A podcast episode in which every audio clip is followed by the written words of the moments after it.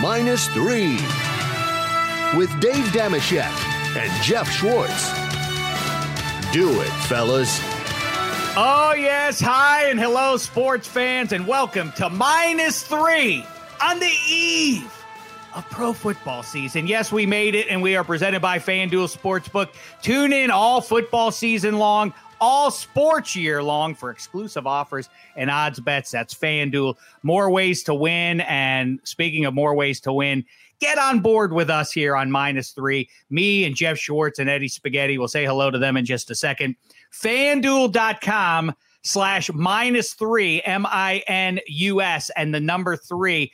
Get on board with us because we're going to have some boosted bets for you all through the season long. And we're going to start off on this show with the Monday night football game. Right out of the gate, though, I want to let you know it's AFC preview time. I have already told you Kyler Murray is your MVP, plus 2,300 to get it. He also happens to be the brand new QB of the 2020 Cool Cats in my fantasy league. That's a good place to start. FanDuel.com slash minus three. Let's get into it, Schwartz. What's the poop, fella? We did it. It's football season. I woke up on Tuesday morning after the long weekend with a little pep in my step. Like I was so much, so much more excited this week to have football back. I mean, look, think about it. We've had everything pulled from us, everything pulled from us since March. Mm-hmm. And this is the one thing that I love more than anything else is NFL football. Same as you, right? And it has not been pulled away from us. We have made it. We have made it to game week, game day, all that.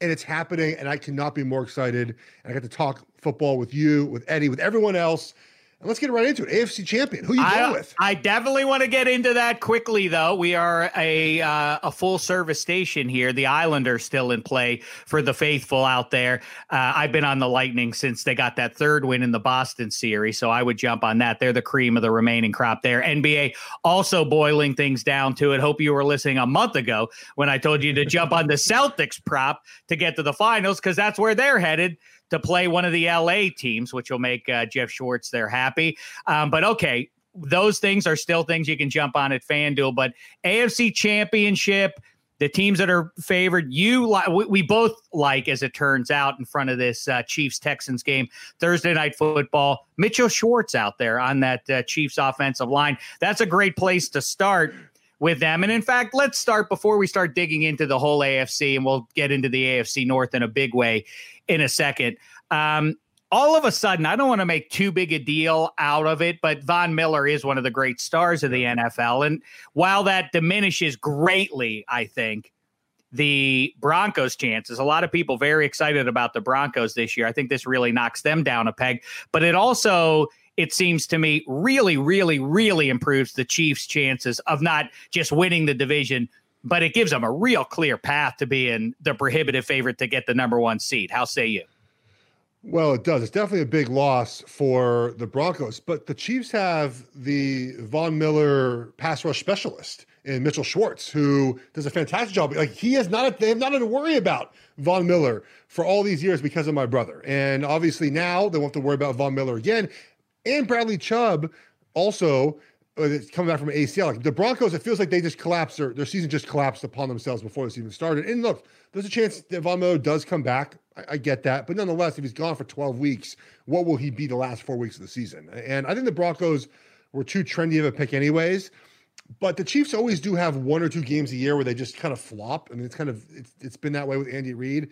Obviously, last year that was the I think it was the first Texans game, right? The Colts well, uh, as well. The Colts now, they Mahomes, just got trucked. Yeah, I thought now, I thought I thought that that heralded yeah. the end of their Super Bowl chances. When I'm wrong, I say I'm wrong, and I was wrong about that. But I just thought, can this team ever stop anybody from ru- running the ball on them? I thought that was going to be their demise. And you know, Pat was was injured that game as well. Uh, it was one of the games he was hurt again, hurt on, and then the you know, Chiefs defense played better. I, I think that the the biggest um, threat to the Chiefs is obviously the Ravens, right? But I would still bet the Chiefs. Look, they returned 20 of 22 Super Bowl starters, and then you include 21 at Juan Thornhill, who played most of the year. Who are, who's going to stop them? Think of it. Pat Mahomes, right? Best quarterback in the game. Travis Kelce, second best tight end in the game behind George Kittle. And you say that Kelce is the key piece besides Mahomes in that By offense, far. not Tyreek Hill or anyone else. By far. And we'll, we'll get to the bet I want to make for this game. But Travis Kelce to me is the linchpin of this entire offense. He is the blanket for Pat Mahomes. He's a he's a night he's a mis he's a mismatch any part of the field. Dave, you want to put a safety on, on him, he's bigger than them. You want to put a linebacker, he'll just run by them. Andy Reid is a wizard of finding ways to exploit man coverage. It's all going to matter when it comes to the bet I'm going to make for for the game. Well, you have Ty- Tyreek Hill and and and Watkins and Hardman and Robinson, and then my brother and Eric Fisher on defense, Frank Clark and Chris Jones and Honey Badger. Like, who's stopping them, Dave? Well, they are the, the, the, to me it's funny because I think in 2020 in in large terms, I feel like it's not an exact uh, formula, but it does feel like one year the offense takes over in the NFL, and then the next year the defense, or at least there are li- these little mini eras where that yes. happens. And it does seem like the vast majority of the relevant teams this year are going to have high end defenses. The Chiefs are a splashy defense, I suppose, and that can that can obviously the Chiefs won the Super Bowl, so that proves that you can get by. I think if you can generate a pass rush in the second half in January, you're in in really good shape, and you know you have uh, the ultimate ball hawk in the Honey Badger. So I guess that's good, but they don't have as rugged a defense as some of the teams that they're going to be playing against no. in the AFC. Again, I will tell you, um, I say the Colts are a great value at plus 1,000. Steelers fans, listen up. Schwartz likes them to go to the Super Bowl, or yeah. at least as a great value it's pick. value pick. Plus 1,300 just to get to the Super Bowl. FanDuel.com slash minus three. Listen to me go, Schwartz. Look how look how I know how to play ball. But um, I like that. Get let's see uh, you know, over the last whatever it's been a decade and a half since they started this Super Bowl champion gets to host a uh, gets to host the season opener. Yeah. The vast majority of the time, the home team wins that. Of course, 2020 is going to be wonky because of the lack of fans and home field advantage. Still, though, last time we saw the Texans and Chiefs, it was that uh, it was the what the the second huge comeback of yeah. three in the postseason for the Chiefs. Last I saw it before we went on here, the Chiefs were giving nine and a half yeah. to Deshaun Watson. That seems crazy to me. How say you? The line is wild, in my opinion. This is the line with you'd have, you know, a a 10 and 1 Chiefs team against a, a, you know a 3 and 7 Chargers team, right? I mean, 10 point almost 10 points. It's a lot of points, Dave. It's a ton of points. Houston was a playoff team last season. They played each other in the playoffs. I, I it's a lot of points. Um, I would lean Texans here plus the points. I, will give you the bet that I that I want to make. I am very leery of betting totals to start the season because I, I just don't know how these games are going to go. Uh, I, I really lean toward veteran teams. The Chiefs are at 32 is their team total on FanDuel. I'm going over their team total for the first game. Andy Reid is historically fantastic after a bye, after a layoff, week one, after a bye, whenever it is.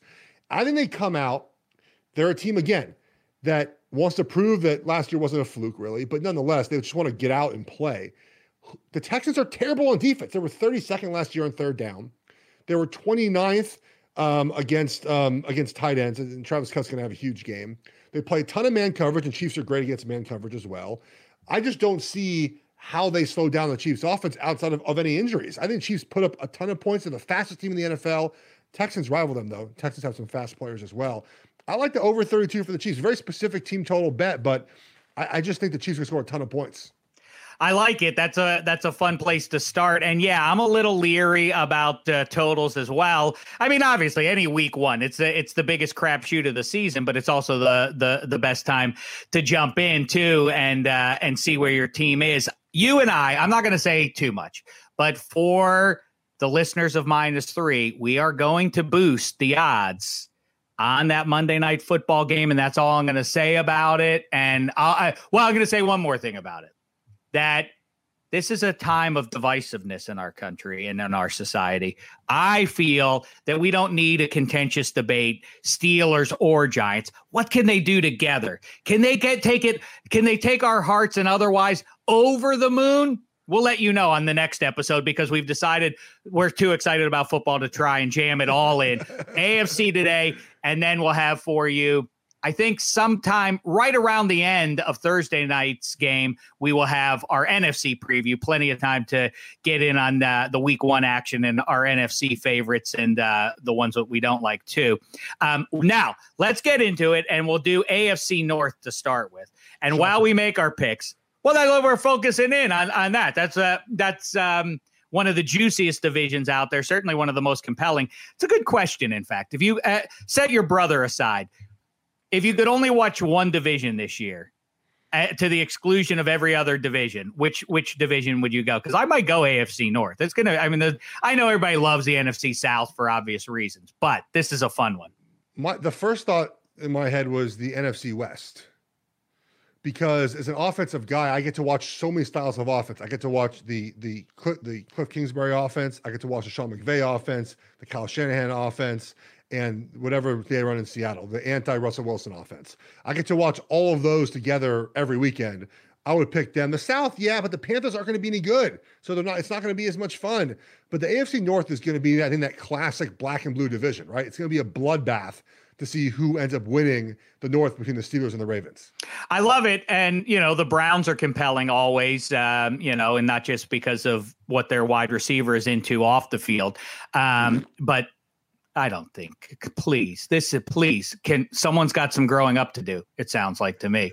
Um, Me or him well, I guess both of you actually. Now that I think about it, um, but you, but you do. I mean, uh, talk about a storyline. I know you got these two 40 plus year old QBs in the NFC South, but you have the last three Heisman Trophy winners and first ballot Hall of Famer coming back from a devastating elbow injury. I'll I'll ride with the QBs in the AFC North in the QB league here and and and say that's the most compelling. Baltimore, like you say, Schwartz plus 650 to win Super Bowl 55. The only team ahead of them yeah. is KC, and just barely at plus 600 to do it. If you want to jump in on that one, I'm going to keep saying it, Schwartz, until I can beat it into your head. That's what they do on radio commercials. FanDuel.com slash minus three, three the number. Browns have extended Kareem Hunt.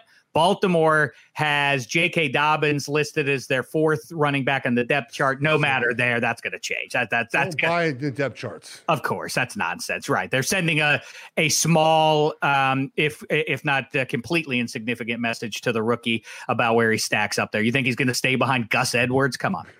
Um, in the AFC, the Ravens are minus 200. The Steelers are plus 340. Browns not too far back there, plus 480. The the Bungles at plus 2600 with Joe Burrow to keep things yeah. interesting at minimum. As you've said already, though, Schwartz, anybody who is predicating 2020 success around rookies is probably being overly optimistic. And uh, I think that kind of accounts for the Browns' offensive line a little bit, yes, right? I mean, aren't they depending too much on on the rookies here? Yeah, that Jedrick Wills over at left tackle, who's never played left tackle in his life. He was a right tackle in high school and a right tackle in in college, and now he's playing left tackle in the NFL. They have a great offensive line coach in Callahan. I like Cleveland's coaching staff. Uh, they're much improved, but again, first time head coach, a quarterback who struggled last season. I'm not so high on them, and also look, the Bengals, in my opinion, are an under five and a half win team. I, know people are excited for Joe Burrow, and I get it. He was fantastic last year. This is not LSU. It, it's it's the NFL. He's had almost no practice. He has an offensive line that's a complete disaster. By the way, a little tidbit: if you can find it, it's not posted yet because this is this early in the week. Joey Bosa is going to dominate the Bengals offensive line on Sunday. If you can find a Joey Bosa over sack total, I don't know what it's going to be at right now. Just bet it. Just go ahead and bet it. The fun part about talking about gambling, in my opinion, is it makes you think about the game differently. And I'll give you an example for the, the overall picture of, of, of the AFC North. Baltimore, you have to, you know, you have to pay two bucks to win one, right? It's minus 200. The Steelers are plus 340. I think Baltimore wins the division, but the value is on the Steelers. How do you not bet the Steelers at plus 340? There's no there's no value in betting the Ravens here for a Steelers team that we talked about last week has all the pieces to be really good this year. So I think you bet the Steelers, even though the Ravens I think, take the division, and they have the one seed. Yeah, there.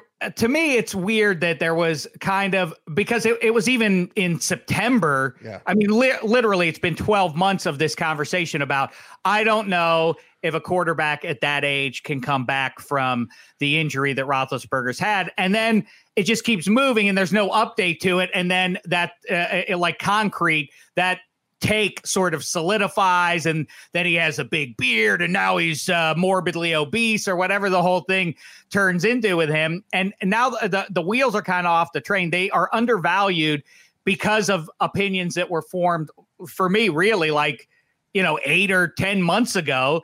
And he remains uh, by all accounts looks good looks perhaps stronger than he's been in Yeah. a couple of years um, and you know they had one of the best defenses, and I mean that in a 21st century sense. I don't mean just smother you and really repress the the, the opponent, but also the all important, especially in the 21st century, ability to turn the ball over and give your offense an extra shot or two over the course of 60 minutes. My question with the Ravens is, and they are loaded, and you know you were skeptical of Lamar Jackson a year ago. I was not. I said in August and September, watch out. Lamar Jackson and company are going to jump the NFL this year. They're going to stun them. But I think that the offseason will allow the defensive coordinators to catch up. That's one question. But first, answer this one How significant is an offensive lineman? Marshall Yanda was considered. As I always say, I, am not pretentious enough to pretend that I know what 300 pound man leans good on some other 300 pound man. I defer to the experts like you on this, Schwartz.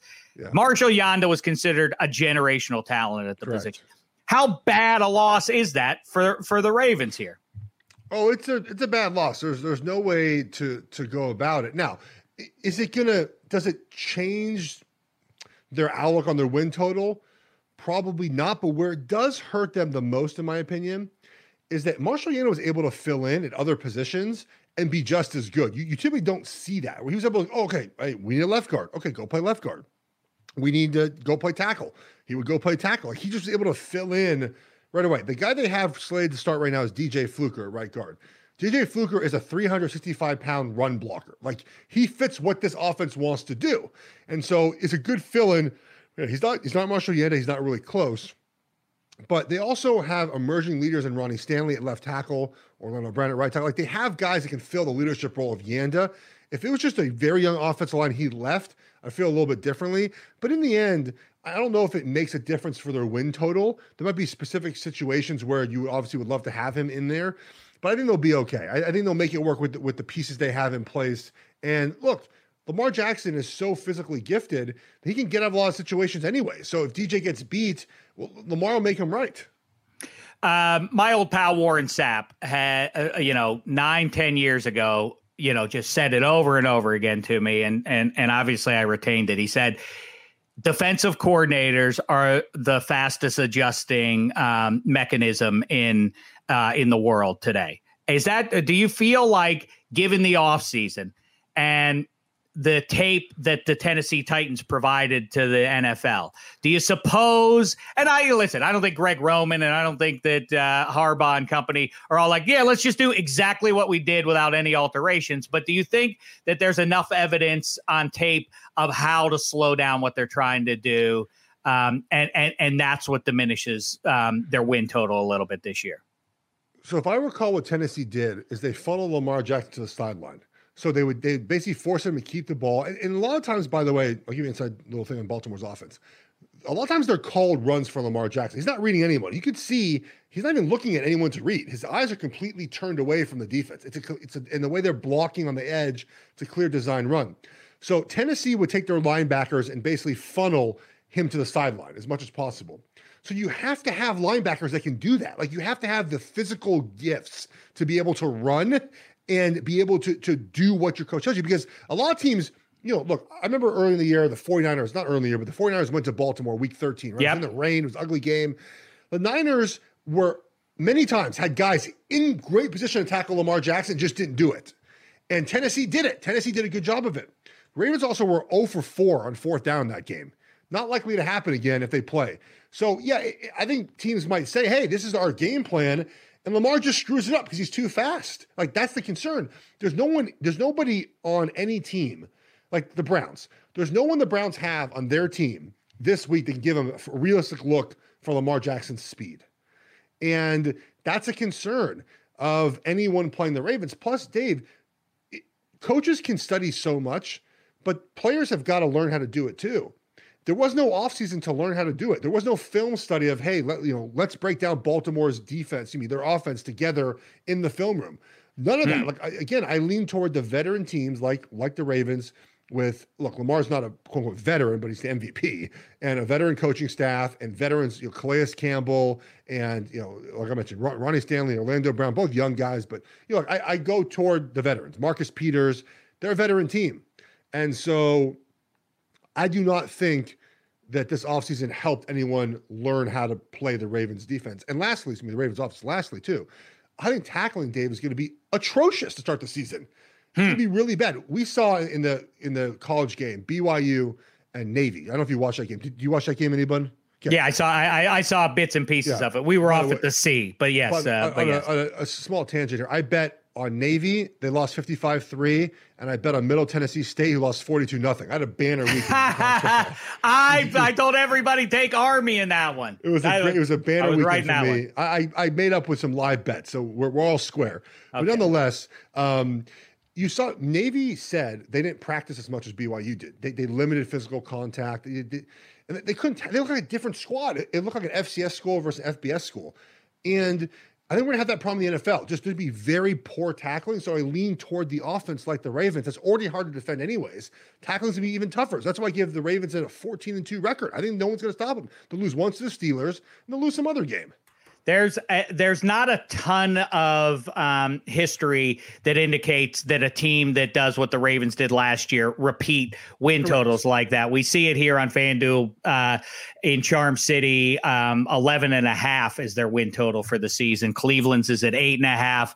Um, Pittsburgh is at nine you know, that one to me again. What I feel like we're overthinking this. This team almost went to the Super Bowl. They won eight games with Duck Hodges throwing passes. You don't think that Ben Roethlisberger is worth two games? That seems weird to I me. Cincinnati, Cincinnati at five and a half. You're going under there.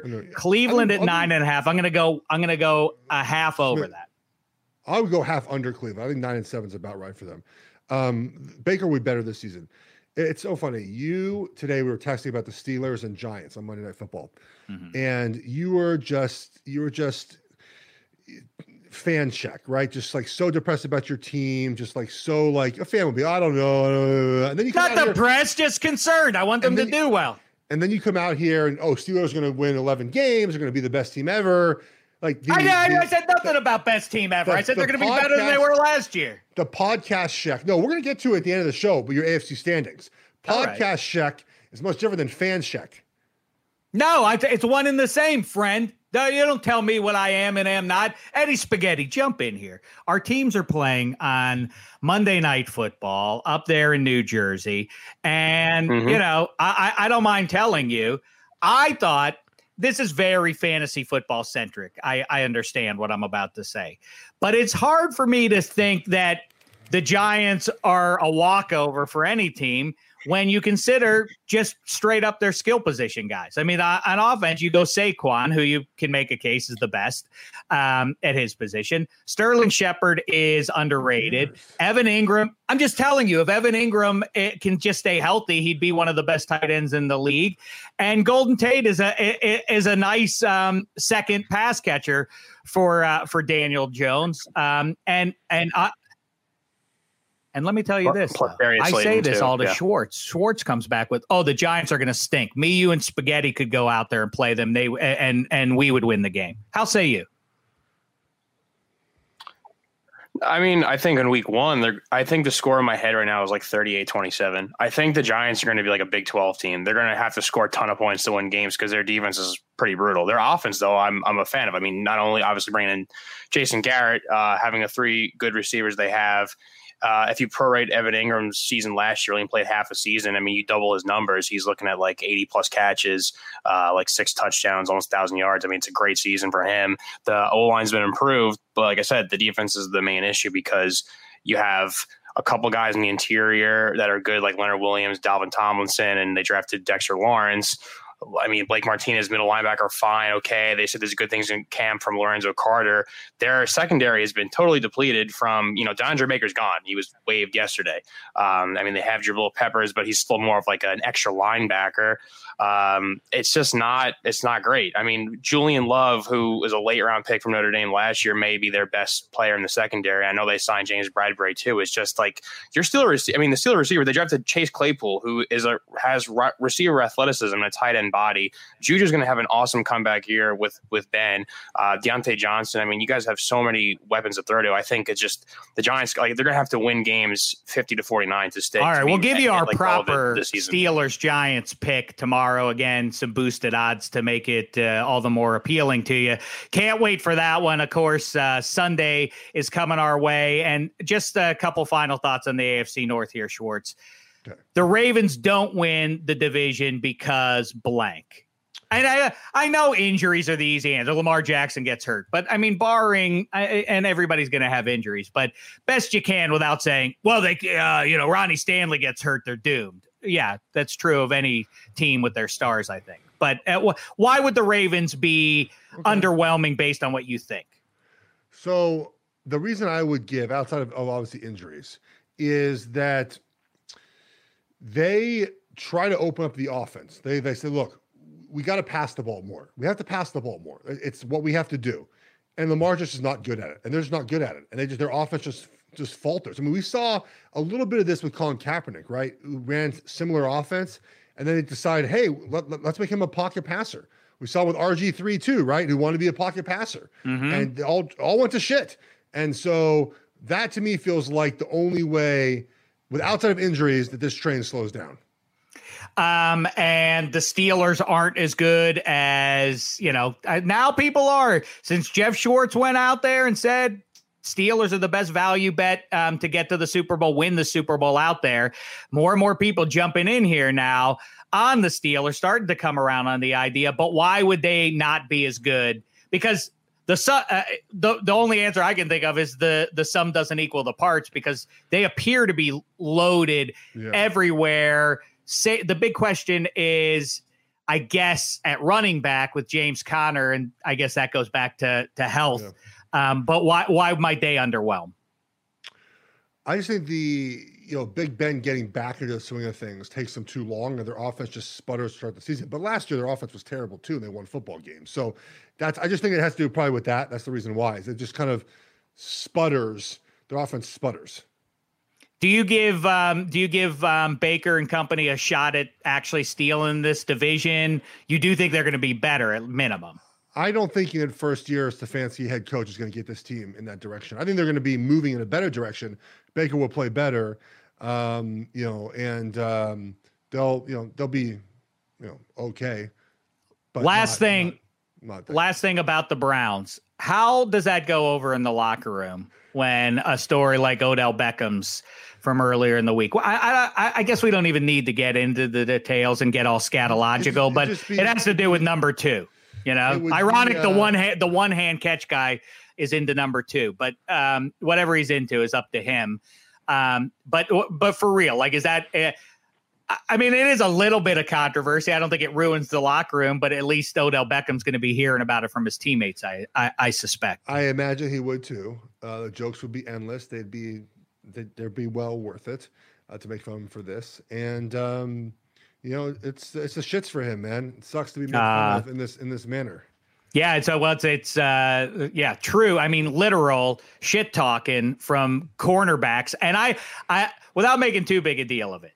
Odell Beckham, we know that you can get in his head a little bit. Can, is there is there a really clever wordsmith uh, who's who also happens to play shutdown corner in the NFL that can line up across from him and throw number thirteen off his game? Is there? Or is that I don't know. I'm, I'm asking mean, you. Yeah, I'm asking Mar- you. Is there a guy who could? Play, it's, it's playing Marcus Peters twice. Oh yeah, that's a good one. Yeah. yeah. Too bad yeah. Ike Taylor's not around. He would probably uh, have some fun with that one. Last last thing about this division. I uh, there's something remarkable uh, remarkable about NFL football for the last 25 or so years since the start of free agency. If you really think about it, it's way easier to be optimistic about almost any team. You know, where you can really kind of like, ah, they're kind of interesting because of this. Even the Bengals, who nobody thinks is going to win the division, but uh, Joe Burrow, maybe he'll be really good. It's much easier to make an optimistic case than a pessimistic case, which is to say, I could tell you why certain team, well, almost any team, I, I could see them get into the playoffs. It's really hard to identify the teams that absolutely positively will not go to the playoffs. Any in the AFC North that you're saying will not. Definitely 100%. Yeah, the Bengals. I agree with that. And you're uh, anybody else? You're going to put all three in, or I mean, you're not I mean, sure? The, the, Browns could have 10 wins and make the wild card. Okay. Seven teams this year, everybody. Keep in mind, yeah. better chances for you to get to the postseason. So there you have some AFC North preview. I happen to think, and, you know, listen, I, the whole show, the show is called minus three, everybody. And like I've said before, and I'll say again, that is the standard advantage given to a home team. Um, in pro football, of course, home field advantage is going to be weird this year. Um, and I'm not sure who that really hurts. I think it hurts the Saints. It may hurt the Chiefs, obviously, yeah. based on all you hear about that. Hurts the Seahawks, um, and so on. Uh, but I do think to to my eye, looking at rosters and you know the most important position yeah. QB, I think the AFC North has two of the four best teams in the conference. I think Pittsburgh yes. and, and Baltimore yes. are two of the four best in, in the whole thing. That's correct. Yes. Okay. All right. So we'll get to, we'll tell you how these things are going to seed out one through seven in just a minute here. AFC South, Colts are plus 2,300 to win the Super Bowl. That's the best in the division and, uh, and pretty good no matter what. Old Man Rivers completing his career. That would be a nice story after all the years in uh, San Diego and LA to move out to Indy and win a Super Bowl there. Kind of w- w- would be kind of cool. Um, and uh, again, fanduel.com slash uh, minus three. Deshaun Watson is plus 1700 to win the MVP. That's the best in the AFC South. I'll say this about Deshaun Watson and, you know, specific to the game on Thursday night. Um, I guess I didn't weigh in on that one. Nine and a half seems like a ton for week one with all the uncertainty and everything else. I actually like the Chiefs to cover that. Um, I talk about unknown out goes Nuk Hopkins. In comes yeah. Brandin Cooks, who didn't practice today. I don't know who's catching the passes exactly, unless Will Fuller is is in good health. I mean, long term, the, the for what it's worth, the Texans did show up on Monday Night Football as much as it matters what happened a year ago. You'll remember they were within a whisker of stealing that game in New Orleans, a tough yeah. place to play with Deshaun Watson. But I don't know. He gets paid, Deshaun Watson. Now David Johnson. I don't know. I I I mean the Chiefs look like, I mean, you know, the Tyreek Hill and Mecole Hardman thing is just seems scary as all get out to me. And to your point about Travis Kelce, you get those two guys um, running uh, streaks all day long. How's Travis Kelce not singled up the whole game and, and able to to win that? Um, Jonathan Taylor, fourth in offensive rookie of the year at plus 950. That's an yeah. interesting one. And I think he takes over sooner rather than later for Marlon Mack as the feature back there. Um, let's start with who you got winning this division here, Shorts. It feels like the AFC South every year is the most underwhelming division. It's like like all right, someone has to win this division. They're not going to win the title, but they have someone has to do it. Um, I I would lean, I I guess, Titans if I had to pick someone. Um, you know, the Colts to me are very talented, hmm. obviously at offensive line. They have some really good pieces on, on defense. I just don't trust Philip Rivers, honestly. Um, hmm. You trust him, but you do. That's funny because you do you do trust the other number seventeen quarterback um, named Ryan Tannehill versus the borderline Hall of Famer no, Phil Rivers. I just, huh? I just think that the the the Titans are more talented team, and that that's why I'm slightly picking them to win the division over over, over the over the Colts. Um, what do you think of that gigantic ad of Jadeveon Clowney um, so here's the thing about uh, about Clowney. This is why he did not get paid a full uh, like a big contract, a full four or five year deal. Is that he doesn't show up enough? Like, there are there are stretches of the season where he just doesn't show up, and then he has the game like last year. If Remember Seahawks Niners with Sunday Night Football or Monday Night mm-hmm. Football. Yeah, he just dominates the game, and then he goes away for for stretches. But the Titans are a really talented team. I do not like the way they built their roster. I, I do not agree with giving Ryan Tannehill basically a three year deal. Paying Derrick Henry is pointless in my opinion. But they're just a talented team. They built up talent. I think Vrabel's a really good coach, and I give them the slightest of edges over the Colts. Um, I like their system of play action pass. I like their skill position players better than I do the Colts as well. Maybe I've watched Philip Rivers play too much because I'm one of the few people that watches the, the AFC West and the Chargers. Like no one, obviously, no one watches them play because well, no one watches him play in person either. So I, I just I, I, don't I think he's downgrading weapons, upping his offensive line.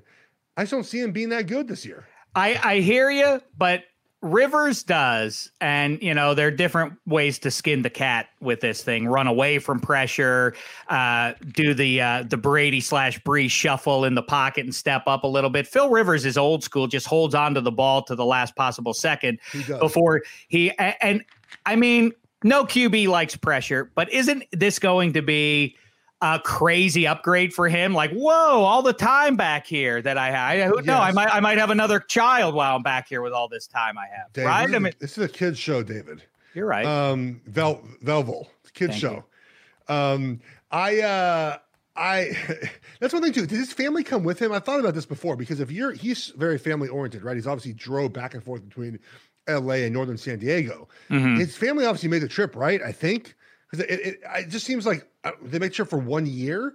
Um, if he's away from his family, that could affect him. I don't know. I need to look this up because I'm kind of curious about. I yeah, about this, I don't know this division. Like US, he has not, he's a, a, in a baseball team of children, and I figured that they wouldn't go with him for just one year. So how is he going to do without his family there? Uh, I could be wrong. Obviously, please someone correct me if I'm wrong. At Geoff Schwartz on Twitter.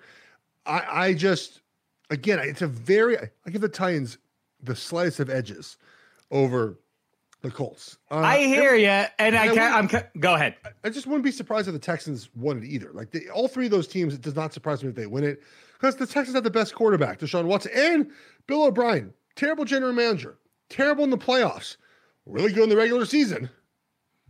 I think the thing. I, I, by the way, the GM thing and what the return and everything else you know, Laremy Tunsil is uh what I, I, feel like that I said it at the time too. This isn't 2020 hindsight. I thought that that was not the craziest awful deal I've ever seen in my life to protect Deshaun Watson, your franchise.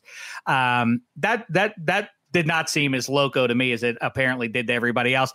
They're kind of hanging their hat though, it feels to me at least a little bit offensively on David Johnson who hasn't done anything in a long time. he hasn't. My concern I, my concern with with the Colts is that they are dependent to some degree on two rookies at skill positions, um, and, and, based on what you've already said, that don't expect a ton from the rookies. Maybe I'm overestimating what those guys are going to contribute, but the Titans. The downside to them is, and I know everybody, our mutual uh, pal Mina Kimes leads the charge on play action um, yes. Is it based on run success? I know you've pushed back uh, can uh, well literally when you were blocking the need for offensive linemen to feel run success for play action to work. But statistically it it doesn't look like there's a ton of evidence that you need to do it. If it's true that you need it or i think this is a especially um, severe um, example of that though. I mean ryan Tannehill Derrick Henry is such a load. It's you know it, it, you must gang tackle that guy, and there's just almost in the Super Bowl era, almost zero. And go ahead and look it up and call me hyperbolic if you think I'm wrong. And then, but you'll realize I'm right when you look this up. There's almost zero evidence of a running back being great the year after he gets roughly 400 touches. And that's, I mean, that's what Derrick Henry's coming off of. So I, I think that's a, a, a you know, and, and that he was the offense. I know yes. some play action passes uh, let Look, Tannehill thrive in the postseason. So I go to the Patriots Titans game to explain their offense, all right, from the playoff game. And remember that their offense only scored on two of nine possessions. Everyone talks about that game like their offense was their offense wasn't very good. Scored two of nine possessions. They scored the last touchdown on that Logan Ryan, right? The pick six to at the very end of the game. The Patriots played two safeties all game high, which means they're worried about the play action pass. They're not worried about Derrick Henry. They're worried about Ryan Tannehill. So to your point, if you design an offense around Derrick Henry, in the end, the best coach in the NFL is like, I don't really care. He, he gets whatever he wants. I'm worried about Ryan Tannehill and play action pass. So I think it shows you the maybe lack of importance of paying that running back. I'm with you. I would not have paid him, but that's I would have let him walk and, and franchise Tannehill. But I'm not. I'm not general manager of the Titans. I just I, I Tannehill. I guess is maybe uh, without getting crazy is the X factor of the whole division, or maybe it's David Johnson. But it feels like it's kind of Tannehill because they do. I mean, AJ Brown splashed big in his uh, in his rookie season. They, he's he's just one of the nice pass catchers. Jonnu Smith on down. Um, so it comes down to uh, where we were when we spoke last week about Ryan Tannehill. Like Adam Gase, can Adam Gase really spoil a guy to that degree? And Ryan Tannehill is, in fact, after it's all said and done, worthy of a first round pick and all of that. If he is, then um, the Titans are going to be a little bit better than I guess what I think they're going to be. I'm going to stick with the Colts at uh, plus 125.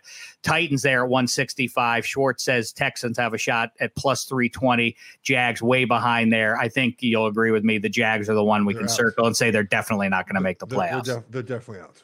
Spaghetti, make sure you jump in too here with your because uh, this is our annual game shorts. We have to figure out what teams definitely aren't going to the playoffs. AFC so far, you want to announce any there, Spaghetti? Uh, I'm fine with you guys not picking the Jags to make it. Um, I actually like the Texans more in this division than uh, you guys do. I do agree, though, what you're saying, Dave, about David Johnson being the X factor. I think it's really him or maybe Will Fuller. Will Fuller, when he plays, is awesome. And then if he could replace Top, yeah, that's, I mean, that's, that's, great. Um, but with DJ running back, I mean, Bill O'Brien did get like a thousand yards from Carlos Hyde uh, and he's a better pass catcher. So maybe there is some resurgence with him. If not, it's back to being Duke Johnson. But I don't think the Texans pass catchers will be as bad as everyone else thinks they're uh, they'd be. Let's head out west now. Chiefs favorite to win the Super Bowl, like we said, plus 600. Mahomes, no surprise there to win the MVP, plus 380. Uh, Clyde Edwards Helaire, second in Offensive Rookie of the Year at plus yeah. 360.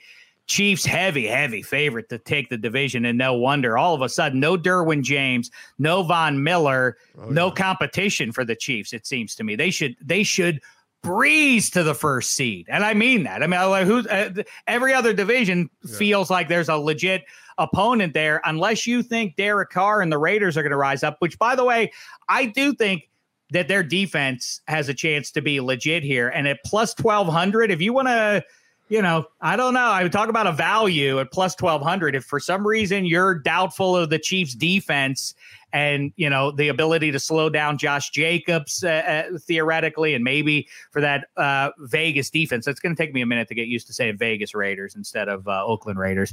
Either way, um, uh, either way, that's not a, that's not a bad play. I don't think, but, um, the I guess let's let's look at it this way. What stops the Chiefs from winning this division and dominating? Nothing. Nothing. Andy Reid's dominated this division since he got there. I think he's won five or six years now, and he has completely dominated all the teams except the Broncos when the Broncos had Manning. Otherwise, he's dominated the Raiders, Charge, and the, and the Broncos. You know, there is one guy, by the way, who picked the Raiders to win the AFC West, Carr to win the MVP, and Gruden to win Coach of the Year.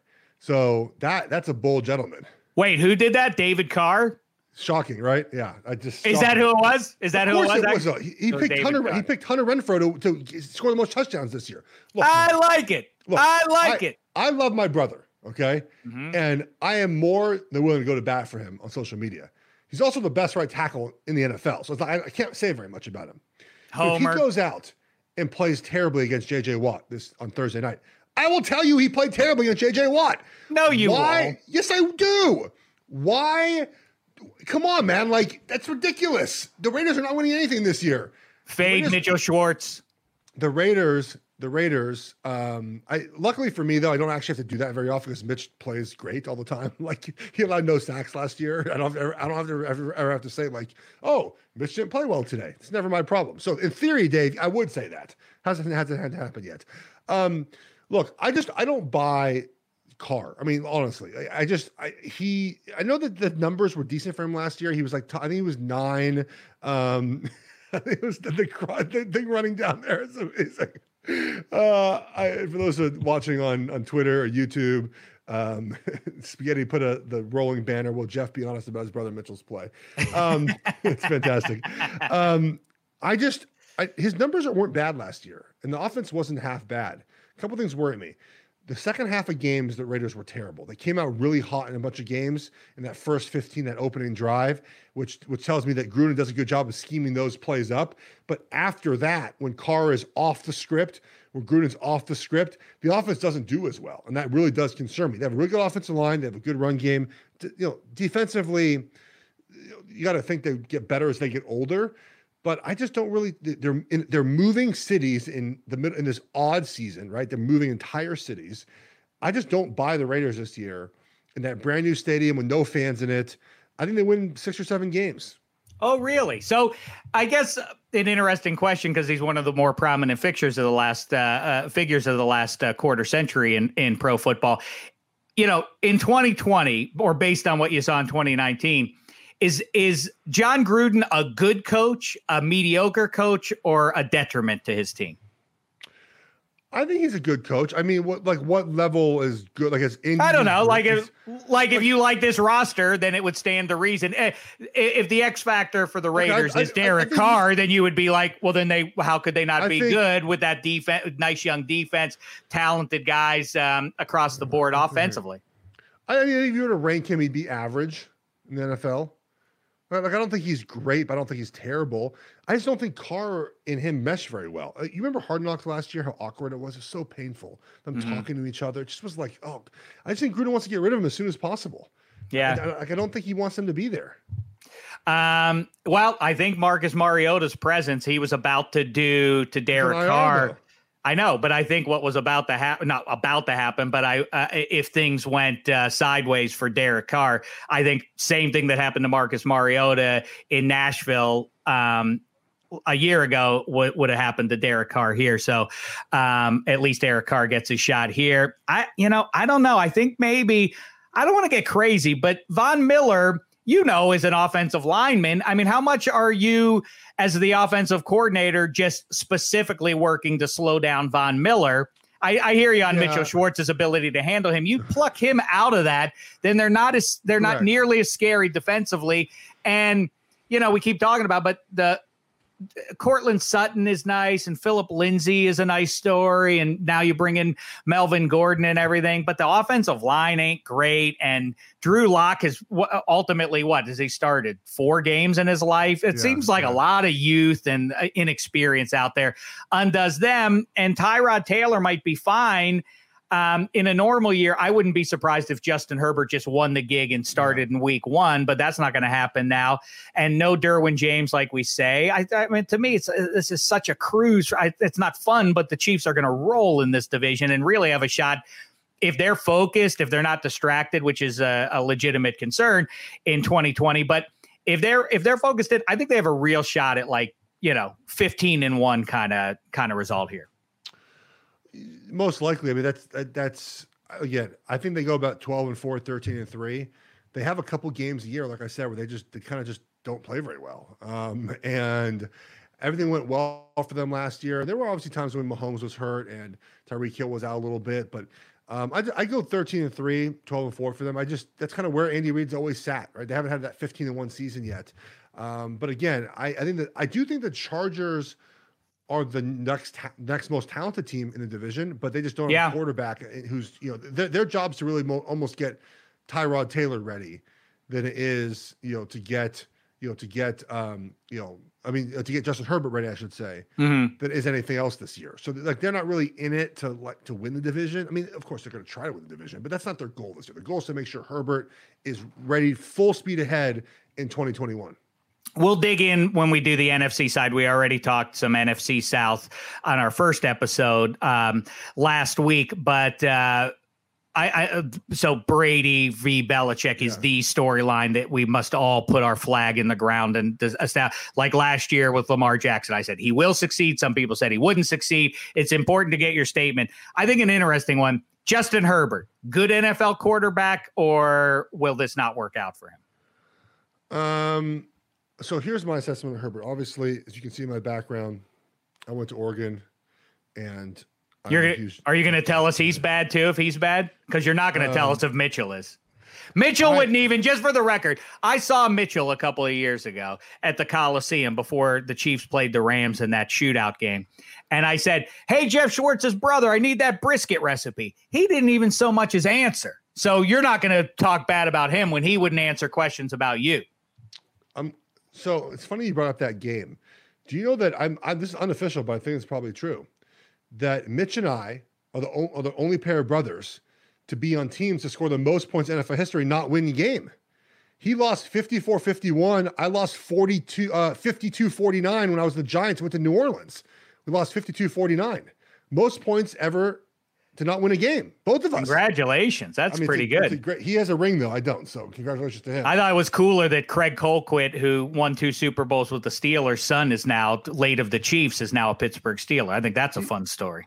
He's a great guy, by the way. Dustin's fantastic. Is he? Um, yeah, he's a good dude. So oh, by the way, may I yeah, may I shout out? Talk about great dudes. Ryan Shazier uh, football career didn't go the way he wanted to, but a lovely man. And when I had him um, on my old show a couple of times, he was just such a lovely young guy. He loved to yeah. talk about football and stuff, but more so just loved to like, hey, how are your kids? And now look at my guy here. And oh, I'm such a lucky guy to get to be in this house. And it really was sincere and lovely, and uh, you know, a, a, great story that uh, what he's been able to do with himself physically since that collision a couple of years ago. But anyhow, shout out to I, 50 forever I, I want to give a shout out too because um, what he went through is the worst nightmare of every NFL player, right?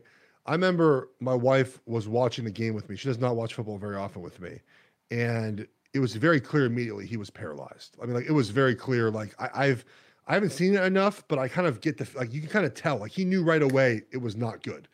Uh, you could tell just the way the teammates reacted. It just he didn't move, and to see him fight back the way he has been really great. Just for I think that the obviously for him, but just for everyone involved with football, because those are injuries that we we never talk about. We we, we talk about injuries. Um, we talk about today on text, but other you know players. We never talk about those injuries. We never talk about it. It's never talked about ever with our spouses, with our friends, with our parents. Never. It either happened to him. Hmm. And I just think that it's um, it's fantastic to see him moving again, walking again, being part of the NFL and obviously retired, but I think he'll have some sort of role. Imagine he'll have some sort of role with the NFL moving forward, just ambassador that he is. Um, and I'm just really happy for him. Like it's a great story for the NFL and for him personally to come back from that injury. Man, the mindset, and you know, it's I know football players get paid a lot of money and all that kind of stuff it really is the mindset to go out there when you see that. I remember watching that game in Cincinnati with Ike Taylor, and when that happened, it was just it made you, you know, it made you sick. And the they were, you know, who cared at that point whether the Steelers are getting blown out in this game? And at halftime, I said, "Well, what's the point? Who even cares about watching the second half? They're not going to win." But I'm still sick about Shazier, and he said Ike Taylor said, Sheck, you think the Bengals are going to win this game? There's no chance. And I said, Ike, it's 17 nothing or whatever. I think it was just before the end of the first half. He said, You think the Steelers are going to lose this game? There's no chance they're going to lose. This is what Coach T does best.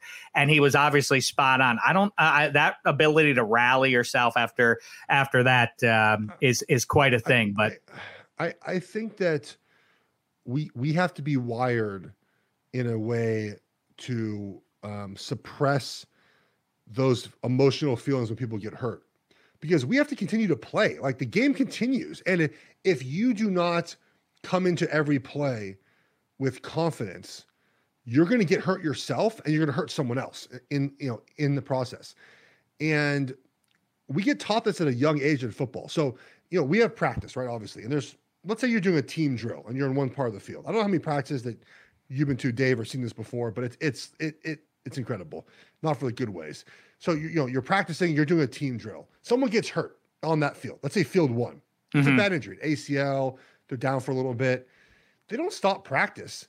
They either they say flip the drill and you just go the other direction on the same field, or they just move the field. They just move everyone over. Okay, go to field two, and they move the cranes over to film. They move all the training staff. Like just and you life continues on, and you practice. And dudes laying on the ground over there like in pain. I mean, it's just like so you get wired. And I, dude, I had I had six surgeries in NFL. Fracture dislocated my ankle. I just I dislocated my my big toe out twelve weeks. Like I've had the big injuries, um, and even now, like I I I, I just I don't feel like as much sympathy. I feel bad for Ryan Shazier, but if like normal, if another guy gets hurt, like I don't feel some sort of way. I don't feel like how you would feel if you know Big Ben tears his elbow up. I'm like, oh, all right, well, should happen. Hope he feels better. And you're just like completely, totally bummed about it. Well, that's that's exactly right. If I were a head, that's why I would not be a good head coach. I'd be a good quarterback, but um, I, I, not not long term. I'm glad you, I'm glad you mentioned that. Have you ever noticed, by the way? It's just it blows my mind too, and I haven't played it. When a coach gets the word that someone's hurt, like the, like the trainer walks up to them, and very clearly it's like, "Hey, big, you know, Big Ben tore his uh, his UCL. He's out for the season," mm-hmm. and Tomlin just is like, "This doesn't move." Just doesn't, like, doesn't react. Yeah, doesn't I was that. That's that's when that's when I knew beyond a shadow of a doubt Shazier was in some trouble when Kevin Colbert came over and said something along those lines. This is bad for Shazier. Um, you knew it was a different thing when uh, the GM was down on the field talking to Tomlin. But yeah, that's exactly right. Like, wait, Derwin James is out. Well, that that's the season. Let's let's go home. Let's not even play this year, guys. We're screwed. The football gods don't like us. If I were Anthony Lynn, that would be my message that day. I would be like, ah, forget it. Let's do it again. I don't know why no one why, why no one wants us to win games. Um, okay, we did AFC um, East already for you. Go yeah. back and listen to that one if you want a deeper dive on that. I got the Bills. I like the Patriots to still be pretty good. Schwartz is swooning because Bill Belichick and that weird flying Elvis thing is is back, and that's enough for Geoff Schwartz to sign off on them being good. Never mind the fact that key defensive players have moved on. This idea, oh, their defense is great. You saw that last year. Yeah, but it was with uh, with some significant guys now out the door. So I am not as keen on uh, the Patriots as you are. I don't think the Patriots. I mean, I don't think the. Uh, I'm going to go and say the Jets definitely don't make the playoffs. I'm going to go on the record because I like to be bold. I'm going to say the Dolphins don't make the playoffs, which is kind of crazy because I think so, some people are talking themselves into that. I'm going to be bold again here, and I'm going to say that the Chargers and the Broncos don't go to the Super. Uh, don't go to the. Uh, don't go to the playoffs. So that's. I hope you have those uh, track there, spaghetti. I just gave you did I just give you six total and just out of the AFC? Let's bring it on home now, Schwartz. Final seedings before things kick off in the AFC, like we we have the extra couple days to do NFC. Um, the uh, uh, so and we'll give you the the results of how things are going to seed out there. You go first, unless you want me to go first, Schwartz. I will go first. Okay. I will go with the Ravens, the first seed. First seed. Wow. Yes. Oh, I guess you had them at 14 and 2. The Chiefs 13 and 3 with the 2 seed. I'll go with I go division winners next, obviously, right? right, um, right. I'll go That's how it works. I'll go Patriots 10 and 6. Ooh. I'll go Titans 9 and 7. I'll go Steelers next up. I like your record of them 11 and 5. I, gotta, I have to give two more now. It's weird. You, you I know. Two more. I know. That's why what I'm about to say is going to surprise, I think, some people. But okay. Okay. So now we have that. I'll go. Um, whew, I'll probably go with no one in the West, obviously. Um, give me the. Uh, oh man, this is this is interesting. I'm going to go with the the Texans next. And I'll put the. I'll throw. You know what? We'll go three from the south. I'll throw the Colts in there. How about that? All like okay. all nine and seven. All right. Look at you sleeping on. Uh, all right. My. Well, this is funny because we we have some pretty different results here. I'm gonna go Chiefs as your number one seed, 14 and two, and I again 15 and one is a possibility too. D- listen, don't get on me about this. I'm gonna go with the Steelers to win the division at 11 and five. I don't know what it means that Seven's hungry. And I don't mean to put food in his belly. I'm talking about putting another ring on his finger and picking up with his free hand another Lombardi trophy to. And, don't ugh me. I'm telling you what I think's going to happen. The guy who has a jersey behind him of a steel curtain all these magazine covers of the Pittsburgh Steelers thinks the Pittsburgh are are, are, are going to be good this year. Congrats. You, but that's uh, you know what, Eddie Spaghetti, Shocking. weigh in Spaghetti. Uh, I mean, be no jive. Uh, you know my, uh, you know the no jive policy abides. Spaghetti, am I biased in favor of the Steelers? Not not not because I uh, say yeah. the Steelers are your two seed at eleven and five. I mean in general. Do I generally just puff my chest out like, well, because they're the Steelers and they're going to beat you for nonsense? I, I I'm realistic. I would like them to win, but I don't say that they're going to do. By the way, Schwartz, you know, six years in a row I predicted the Steelers' final record, so I think I know what I'm talking about. You're doing. you- You're yeah, but I have the Ravens still winning the division. Okay, I'm just telling you, you shouldn't poo poo when I tell you what the Steelers' record's going to be. I did six years in a row of calling it accurately, including two eight and eight seasons. You didn't call it last season eight and eight. No, I well, my streak ended. My streak is over, but I'm telling you, I still did it. It counts. Okay. Sure. The Dolphins went undefeated. That was in 72, but it still counts. um, I'm going to go with the Colts at 11 and 5, but over the course of this episode, I'm starting to already doubt that one. The Bills are your four seed as the AFC East representative or the AFC champion, 10 and 6. Ravens 11 and 5 the Steeler, steelers narrowly survived that one. The head to head they tend to split. They didn't last year um, but i think the steelers get one more division win to edge them out. Titans at 9 and 7 are your six seed and at number 7 the new england patriots no the cleveland browns at 9 and 7 it's over for Belichick and company i i mean listen i love cam newton but i've talked to enough patriots fans who who i mean reasonably point out it's Julian Edelman and N'Keal Harry. I mean, like, who is Cam Newton throwing the ball to?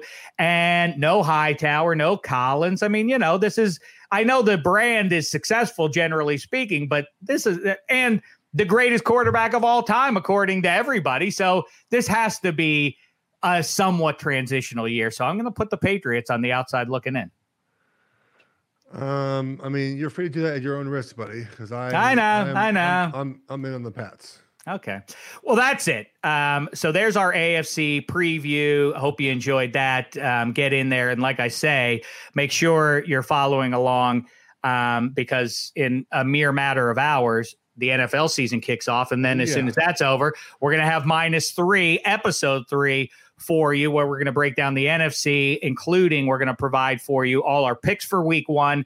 And that will include a boosted odds uh, bet that we can all get in on together. Whether you're a Steelers or Giants fan, we can all join forces and, uh, like I say, send our hearts and over and otherwise over the moon. If you catch my drift, you can uh, you can uh, figure this thing all out. Whatever we talked about here, head on over to um, to FanDuel.com slash minus three and get in on the action. We appreciate you doing that. Good stuff, Eddie Spaghetti. Good stuff, Geoff Schwartz.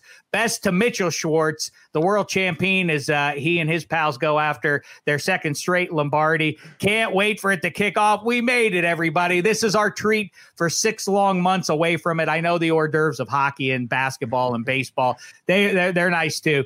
But football's here. Excited for that, and uh, so excited we'll be back in uh, just a couple hours to give you our NFC side of things. Until then, for Spaghetti and Geoff Schwartz, Dave Damashek, minus three. It's been a thin slice of heaven.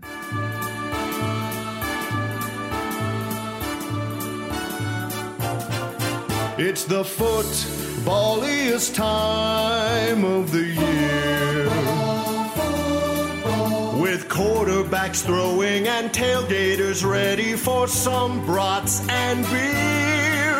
It's the footballiest time of the year. It's the pig, pig skinniest season of all. Belichick is still frowning and Cleveland still browning. We root for Steelers. It's the pig, pig skinniest time. Oh.